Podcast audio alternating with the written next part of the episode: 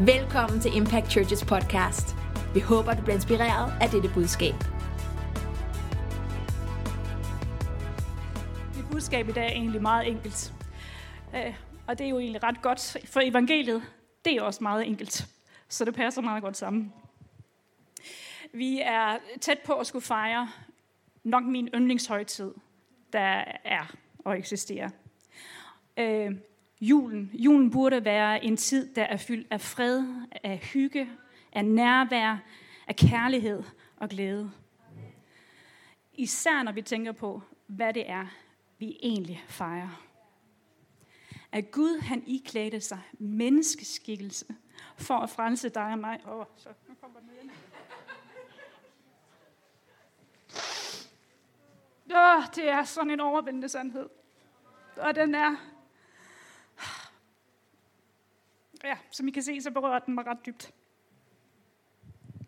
Da Jesus han kom til jorden for 2000 år siden, så sang englene til hyrderne på marken. Fred til alle mennesker, der har Guds velbehag.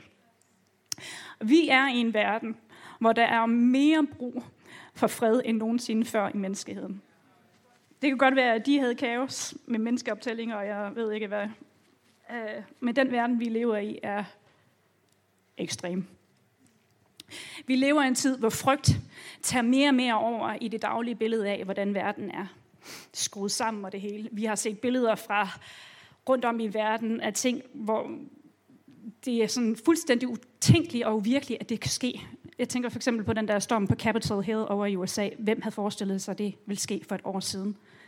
Øhm, det viser et samfund og situationer, hvor frygten er fremherskende. Men Jesus han kom til jorden blandt andet for at give os fred. Hvis vi læser i Johannes 14, 27. Fred efterlader jeg jer. Min fred giver jeg jer. Jeg giver ikke, som verden giver. Jeres hjerter må ikke forfærdes og ikke være modløse. Og i Romerne øh, 14, 17. For Guds rige er ikke mad og drikke, men retfærdighed og fred og glæde i Helligånden. Det er vigtigere end nogensinde, at vi ved, hvem vi er, hvad vi har og hvor vi står.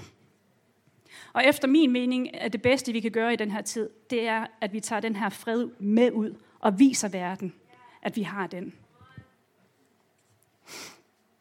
Så i dag så vil jeg gerne fokusere på en lille, bitte, bitte brøkdel af det, som vi har i Jesus. Budskabet om, Jesus og hvad han har gjort for os er så simpelt, og det er alligevel så kraftfuldt. Det kan være paradoxalt nok utrolig svært at holde fast i, hvor enkelt det egentlig er at leve i den frihed og glæde og fred, som han har givet os. Og de fleste af os herinde, vi ved godt, at vi skal ikke gøre noget for at blive frelst, andet end at tage imod Jesus som her i vores liv. Men alligevel så har vi en tendens til bevidst og ubevidst at sætte regler op eller danne præcedens for, hvordan man skal opføre sig for at være den rigtige kristne. Men enten er det så, fordi vi glemmer, hvad det egentlig er, vi har, eller hvad det er, vi har fået i Jesus. Øhm, eller fordi vi glemmer, hvor enkelt det er. For eksempel tanken om, om man burde få læst i sin bibel, eller hvor ofte man burde studere, og alle de her ting, som man burde at gøre som en god kristen. Vi får det vendt til at være en byrde, i stedet for at tænke på, hvilke privilegier det egentlig er. At vi har mulighed for at læse i Bibelen, at vi har mulighed for at studere hans ord. Og når vi tænker på, hvorfor et privilegie det egentlig er, så vender det sig om. Så bliver det nemmere. Fordi det er en lyst og en længsel, som vi har, at få den her relation. Det er ikke en byrde. Det er ikke noget, der bliver pålagt. Det er ikke noget, vi skal pålægge os selv, og det er ikke noget, vi skal pålægge andre. Det er lige meget, om du er ny eller gammel i troen. Der er altid nye åbenbaringer at få. Og der er nye nuancer af gamle åbenbaringer, som der stadigvæk kan overraske os og bringe en ny frihed og glæde ind i vores liv.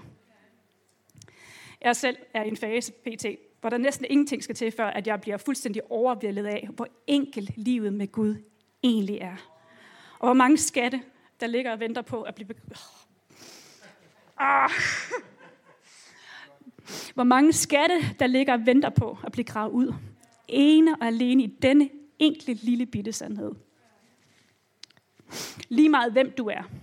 Lige meget om du jo er igennem fødsel har fået en eller anden position, eller igennem dit arbejde, eller igennem dine præstationer, så er der intet, absolut intet, der gør dig værdig til at blive frelst. Det er kun igennem Guds ufattelige kærlighed for dig og for mig, at vi har mulighed for at blive frelst. Romerne 5:8. Men Gud viser sin kærlighed til os ved at Kristus døde for os, mens vi endnu var syndere. Og 1. Johannes brev 4, 9-10. Derved er Guds kærlighed blevet åbenbart i blandt os. At Gud har sendt sin enborgne søn til verden, for at vi skal leve ved ham. Deri består kærligheden. Ikke i, at vi har elsket Gud, men i, at han har elsket os og sendt sin søn som et sonoffer for vores synder. Det fantastiske med evangeliet er, at vi vidderligt intet kan gøre i os selv. Vi skal bare tage imod invitationen, der er givet os. Vi skal ikke engang ud og opsøge den her invitation. Det er en åbenstående invitation for alle mennesker gennem hele deres liv. Der er ikke nogen, der er ekskluderet. Gud, Jesus og Helligånden har gjort det hele for os. Fra før verdens grundvold blev lagt, så havde Gud allerede udvalgt os til at blive frelst. Det kan vi læse om i Efeserbrevet 4-7. Ja, sorry. Efeserbrevet 1, vers 4-7. Der står der. For før verden blev grundlagt, har Gud i ham udvalgt os til at stå hellige og uden fejl for hans ansigt i kærlighed. I sin gode vilje forudbestemte han os til barnekår hos sig ved Jesus Kristus, til lov og pris for hans nådes herlighed, som han har skænket os i sin elskede søn. I ham har vi forløsning ved hans blod, tilgivelse for vores synder ved Guds rige nåde. Og når der så tales om forudsbestemmelse her, så er det ikke ens betydende med, som jeg sagde før, at nogen er ekskluderet fra noget, og at vi overhovedet ikke har haft mulighed for at tage valget, før at beslutningen allerede var truffet. Det er fordi, at Gud han er uden for tid. Gud han er i fortiden, fremtiden og nutiden på en og samme gang. Så når han i fortiden, så vidste han, at vi i nutiden vil sige ja. Vi har det frie valg. Det er Gud, men Gud han ved, fordi han er uden for tid. Det er nemt at sige på den. det, ja. Gud han elsker os så højt, at han gav og gjorde alt for os. Intet blev til eller givet i vores kraft eller ved vores anstrengelser og arbejder. Vi skal bare tage imod, og så skal vi holde os tæt på Jesus. Og hvilken hvile det er, og hvor enkelt det egentlig er. Men ikke nok med, at øh, Gud han sendte Jesus til at frelse os. Han har også adopteret os ind i sin familie, og han har gjort os til arvinger. Galaterne 4, 4-7. Men da tidens fylde kom, sendte Gud sin søn, født af en kvinde, født under loven, for at han skulle løskøbe dem, der var under loven, for at vi skulle få barnekår. Og fordi I er børn, har Gud sendt sin søns ånd ind i vores hjerter, og den råber, Abba, fader. Så er du da ikke længere træl, men barn. Og er du barn, har Gud også gjort dig til arving. Rigtig mange piger, de vokser op med den her drøm om at være prinsesse. Så jeg har lånt det her meget fine ting fra min jæser. Yes. De leger ofte, at de er feprinsesser eller anden lignende ting. Men når vi nu er Guds børn, så er vi også prinser og prinsesser af himmeriget. Vi har de privilegier, der følger med at være et kongebarn. Og øh, vores position er endnu vildere, eller det at være kongebarn er endnu vildere, end at være en feprinsesse, der med magi kan lave alle mulige mærkelige ting. Prøv lige at tænke, hvilken autoritet og hvilken kraft der er, vi har som kongebørn af Gud. Vi har alt det, som vores helte fra det gamle testament... Okay, jeg må hellere lægge den her, fordi ellers så kommer den til at køre det hele.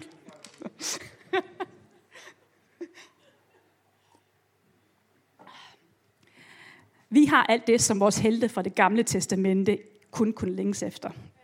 Vi kan læse om alle de her øh, fantastiske, stærke øh, mennesker i det gamle testamente, som David og øh, Abraham og, og øh, jamen, dem alle sammen. Esther, de havde øh, de havde de vildeste forhold til Gud, men alligevel så længes de efter det, som vi har fået lov til at have nu. Vi har et intimt fællesskab med Helligånden, hvor vi kan gå direkte ind og høre fra Guds trone, som ingen andre i verdenshistorien kunne, før at Jesus han døde og han opstod igen. Gud han elsker, når vi taler med ham, fordi det viser, at vi ønsker den her relation med ham. Vi har hans ører, og vi kan komme til ham med alt, hvad der ligger os på hjerte. Vi behøver os ikke at bekymre os, som de gjorde i det gamle testamente, om, om vi nu har udført alle ritualerne korrekt, inden at vi kommer ind for ham, for at kunne overleve at komme frem for ham. Men vi kan bare få lov til at gå ind uden problemer, uden noget som helst, ind foran hans trone. Vi kan komme til ham med småt og stort, og så ved vi, at han vil være der for os. Og det betyder ikke, at vi ikke kommer ud for kampe og forskellige problemer. Og det betyder heller ikke, at det er Gud, der sender os de her prøvelser og forskellige kampe. Men han kan bruge dem til at opbygge den her tætte relation til os. Hvis vi virkelig tager Bibelens ord for sandhed, så ved vi, at vi ikke behøver kampe og prøvelser for at vide, at Gud han elsker os og kun vil os det bedste. Men det er en sandhed, der altid kan gøre dybere i vores forståelse. Og det, det der med, at øh, en ting er at vide det herop. Du kan læse det, og så ved du det herop intellektuelt. Men at få arbejdet det ned i dit hjerte, det, det, er, det er key ting. Og gennem prøvelser og gennem kampe, så kan Gud hjælpe os til at få opbygget en tillid til ham. Og en mere åben relation til ham. Fordi når vi ser, hvordan han går i bræschen for os, og når han hjælper os, og han giver os alle de ting, vi har brug for i de forskellige situationer, for at kunne overkomme det, vi står i, så er det en vidshed om, vi får om hans kontinuerlige, urokkelige kærlighed til os. Han er på vores side i alle ting. Og vi finder ud af, at når vi holder os helt tæt på ham, og har den her tætte relation til ham, så er der en fred igennem det hele. Som sagt før, så er vi blevet adopteret ind i Guds familie. Vi er blevet Guds børn, og dermed medarvinger med Kristus. Romerne 8:17 siger, men når vi er børn, er vi også arvinger. Guds arvinger og Kristi medarvinger. Så sandt som vi lider med ham for os at herliggøres med ham. Når vi er Kristi medarvinger, og vi er Guds barn, så står vi lige pludselig med en anden autoritet, end vi måske iklæder os os selv, eller er fuldt bevidste om. Vi er kongebørn af en regerende konge, og ikke et institutionelt kongedømme, som Danmark er. Hvor kongehuset bare er en kransekagefigur uden nogen reel magt. Men himmeriget er reelt og virksom og kraftfuldt. Vi sidder på højre side af den evige, almægtige Gud, helt tæt sammen med Jesus på hans trone, tæt på hans hjerte og tæt på hans ører. Efeserne 2.6 står der, og han oprejste os sammen med ham og satte os med ham i himlen i Kristus Jesus. Og Markus 16.19, da Herren Jesus har talt til dem, blev han taget op til himlen, og han satte sig ved Guds højre hånd. Det er der, hvor Jesus han sidder, og det er der, hvor vi sidder. Når vi så sidder hos Jesus der, så er det ens betydende med, at vi sidder med fuld og i fuld regalier på den her kongetrone. Med scepter og med kongekrone eller prinsessekrone og øh, hermelinkåb og øh, hele, hele svineriet, I ved, der hører til for at være konge, kongelig. Der er ingen, ingen i hele den åndelige verden, der er i tvivl om, hvilken autoritet, der er givet dig. Ingen. Romerne 6, 4-9. Vi blev altså begravet sammen med ham ved dåben til døden, for at også vi, som sådan som Kristus blev oprejst fra de døde ved faderens herlighed, skal leve et nyt liv. For at vi er vokset sammen med ham ved en død, der ligner hans, skal vi også være det ved en opstandelse, der ligner hans. Vi ved, at vores gamle menneske er blevet korsfæstet sammen med ham, for at det læme, som ligger under for synden, skulle til gøres. Så vi ikke mere er trælle for synden. Den, der er død, er jo frigjort fra synden. Men er vi døde med Kristus, tror vi også, at vi skal leve med ham. og vi ved, at Kristus er opstået fra de døde, og ikke mere dør. Døden er ikke her over ham mere. Og Galaterne 2, 19-20 står der, For jeg er ved loven død for loven, for at leve for Gud. Jeg er korsfæstet med Kristus. Jeg lever ikke mere selv, men Kristus lever i mig. Og mit liv her på jorden lever jeg i troen på Guds søn, der elskede mig og gav sig selv hen for mig. Når du er i Kristus, så døde du sammen med ham på korset. Du blev begravet med Jesus i graven, og du opstod med Jesus på den tredje dag. Og lige nu, så sidder du der sammen med Jesus på tronen ved Guds højre side. Og det er derfra, at du reagerer.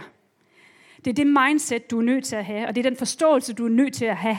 At se, hvem du virkelig er, og hvad du virkelig har.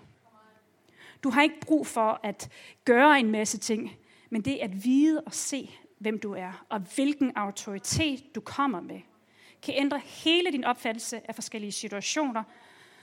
Ikke alene ændrer dit perspektiv sig. Man ser unægteligt mere, når man sidder oppe og kigger ned på tingene. Og store ting, der virker uoverkommelige, når du kigger dem face on, de bliver lige pludselig meget mindre, når du ser dem opfra og kan se alle omgivelserne rundt om os.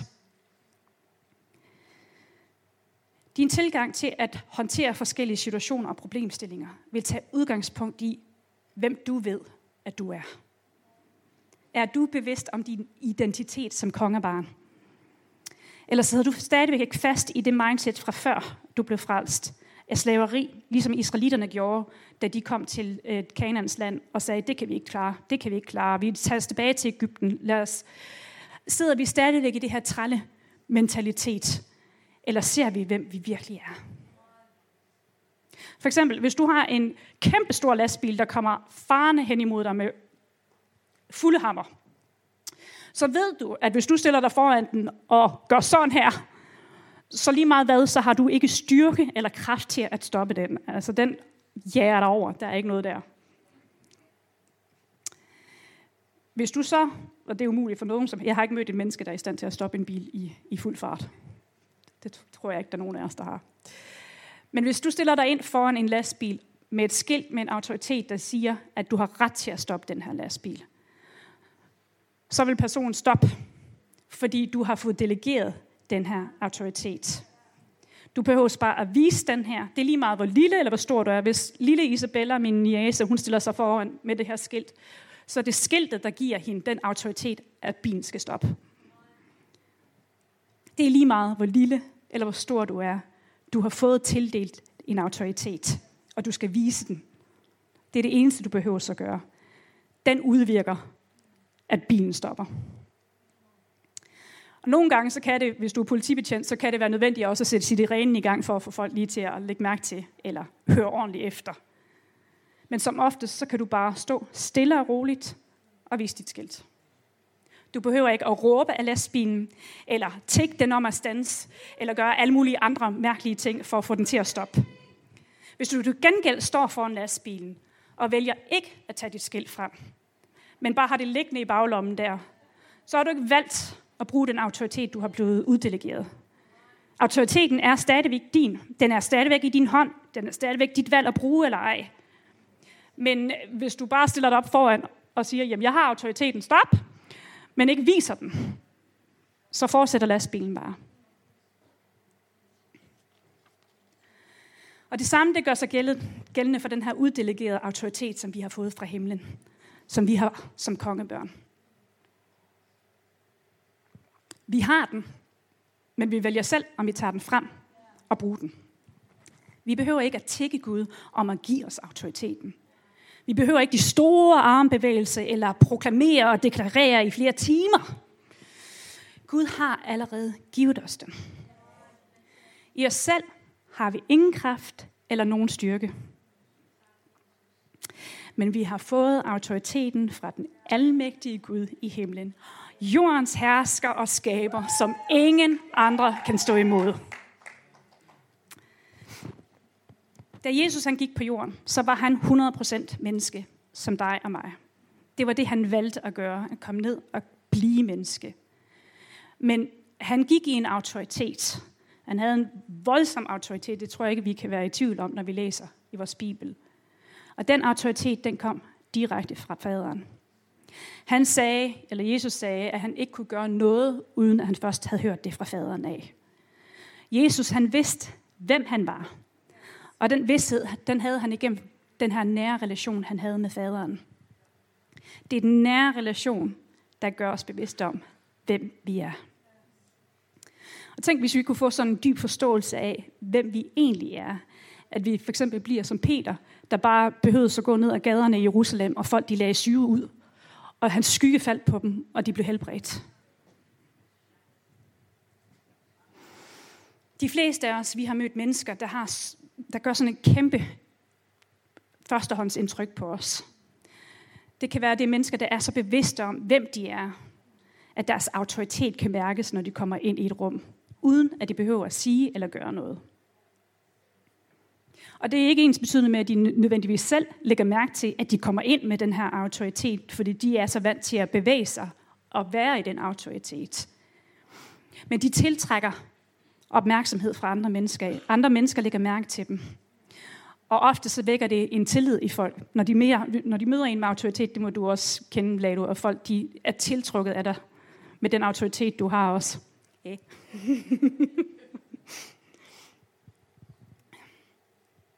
de kan ændre hele atmosfæren i et lokale, de kommer ind i.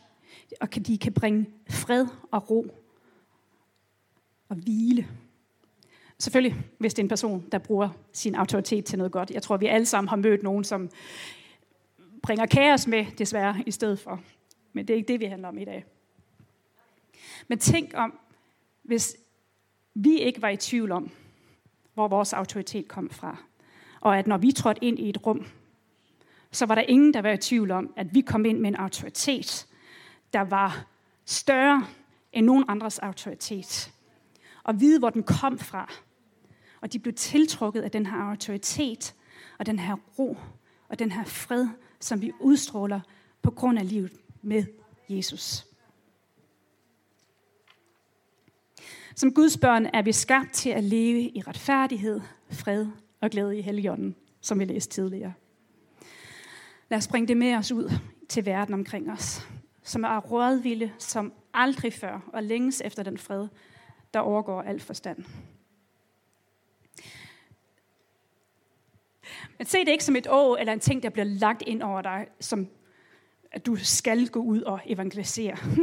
Det var det, jeg havde det, når folk sagde, at vi skulle ud og gadeevangelisation og gå ud og, og, og fange folk og sådan nogle ting. Det gik imod alt i mig. Jeg ved, der er nogen, der er gode til det og elsker at gøre det, men min personlighed, øh, og hvis det var den måde, man skulle evangelisere på, så, så følte jeg mig allerede fordømt og fortabt fra starten, for det var jeg ikke i stand til at gøre. I hvert fald ikke på en måde, hvor jeg ikke følte, at jeg gjorde vold på, hvem jeg var. Men det er jo ikke ens betydende med, at det er den eneste måde at evangelisere på. Det er den der med, at hvis vi er sikre i vidstheden om den autoritet, vi har, når vi kommer, som vi har som kongebørn, så kan du bare være den, du er i Kristus. Og de mennesker, du omgås, vil naturligt blive draget til dig af det, du har. Det gennemsyrer hele dit liv. Vi sidder på højre side af Gud i himlen, på Jesus trone sammen med ham, tæt på hans hjerte, som sidder herover, og hans ører. Så lad os holde den position. Og lad os holde den relation. Og selvom du ikke tænker, at du holder den position, der står, at vi sidder med Gud eller med Jesus på tronen, så kan det godt være, at du ikke føler, at du sidder derop. Men realiteten er, at det gør du. Vores erfaringer er ikke ensbetydende med, at det er sandhed. Guds ord er sandhed. I alle ting. Så hvis det ikke passer med den erfaring, du har, så gå ind og læs og proklamer det ud. Guds ord er sandhed i alle omstændigheder, i alle situationer. Ja, derfra, den her nære relation, vi har med Jesus, når vi sidder deroppe, det er derfra, at alt andet udspringer i vores liv. Der er en fred og en glæde i at vide, hvem du virkelig er. Du er et kongebarn.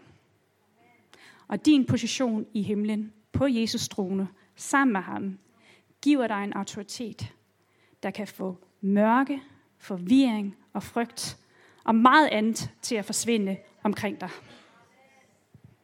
Igen, det er nemt at forstå med hjernen, men det der med at få det ned i hjertet, kan være svært i det daglige. Men bed Gud om at give dig en åbenbaring af, hvem du virkelig er, og hvad du har i ham. Læs skriftsteder højt for dig selv om, at du er et Guds barn, og ikke har slavekår længere. Læs skriftsteder om, at du sidder i det himmelske sammen med ham på tronen. Tro kommer af det, der høres. Så tal det ud og lyt til det. Det kan godt være, at du føler, det er åndssvagt. Og det er mærkeligt at skulle sidde og proklamere de her ting ud over dig selv. Men det er Guds ord, der går ind og ændrer ting. Dit liv vil tage form af Guds ord i din mund og i dit øre. Det er et bibelsk princip. Hvis vi kigger på skabelsberetningen, så talte Gud. Han skabte, og han så. Og hvis vi kigger på den historie om den romerske officer, som står i Matthæus 8 og 8 og 10, øh, der står der det her. Men officeren sagde, Herre, jeg er for ringe til, at du går ind under mit tag. Men sig blot et ord, så vil min tjener blive helbredt. Jeg er jo selv en mand under kommando og har soldater under mig. Så siger jeg til en, gå, så går han. Og til en anden, kom, så kommer han. Og til min tjener, gør det og det, så gør han det. Da Jesus hørte det, undrede han sig og sagde til dem, der fulgte ham. Sandelig siger jeg jer, så stor en tro har jeg ikke fundet noget sted i Israel. Officeren sagde, hvis du siger det, befaler det, så vil det ske. Officeren han talte sandheden ud. Han handlede på den, og han så det ske. Gør det samme. Tal, handle og se. Der er mange ting i, øh, i livet i Kristus, som det bringer os. Mange, mange ting. Og det her det er jo bare en lille bitte, bitte, bitte, bitte smags ting, at det er. Men, men jeg vil slutte med de to skriftsteder, som jeg startede med at læse fra øh, Efeserbrevet og Romerne. Fred efterlader jeg. Min fred giver jeg jer. Jeg giver jer ikke, som verden giver. Jeres hjerter må ikke forfærdes og ikke være modløs. For Guds rige er ikke mad og drikke, men retfærdighed og fred og glæde i Helligånden. Tak fordi du lyttede til denne uges podcast. Husk at abonnere på vores kanal, så du ikke misser den næste prædiken. Du kan også følge os på Facebook og Instagram for at se mere om, hvad der foregår i kirken. For mere info, besøg impactchurch.dk.